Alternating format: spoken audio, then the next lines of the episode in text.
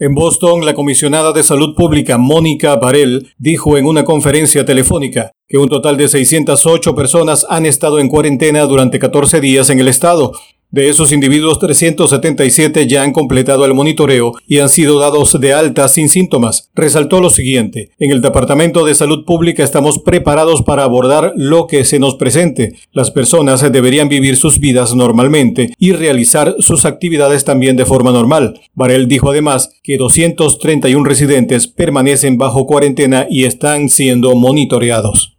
El presidente norteamericano Donald Trump convocó a una rueda de prensa para este miércoles en la que abordará aspectos del Plan Nacional y las medidas que impulsa el país contra el coronavirus. A través de su cuenta de Twitter, Trump anunció que representantes de los Centros de Control y Prevención de Enfermedades, conocidos por sus siglas en inglés como CDC, y otros expertos lo acompañarán en el evento programado para las 6 de la tarde hora local de Washington.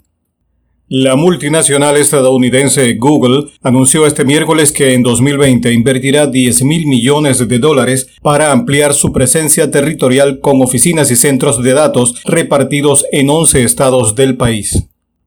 La epidemia de coronavirus llegó hoy a Italia a contabilizar 12 fallecidos, mientras que Francia sumó su segunda víctima mortal, en un continente en el que todavía los casos son a pequeña escala en comparación con la situación que se vive en varios países asiáticos. El principal foco se sitúa en Italia, con 12 muertos que se cuentan dentro de los 374 contagiados, 50 más que los registrados en el último balance del martes, según informó hoy Protección Civil.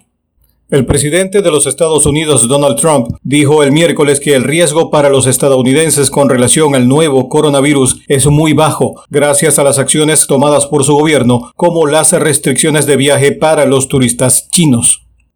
El actor y cineasta estadounidense Ben Affleck comenzó en Miami una gira de prensa para promover su película The Way Back, en la que interpreta a un hombre con dolorosos paralelismos con algunos de los peores momentos de su vida en los últimos años. En una entrevista con F, en la que hizo gala de su buen español, confesó que esta ha sido una historia que le llamó muchísimo la atención porque se centra en la compasión, algo que él considera como la misión que ahora debe tener el cine.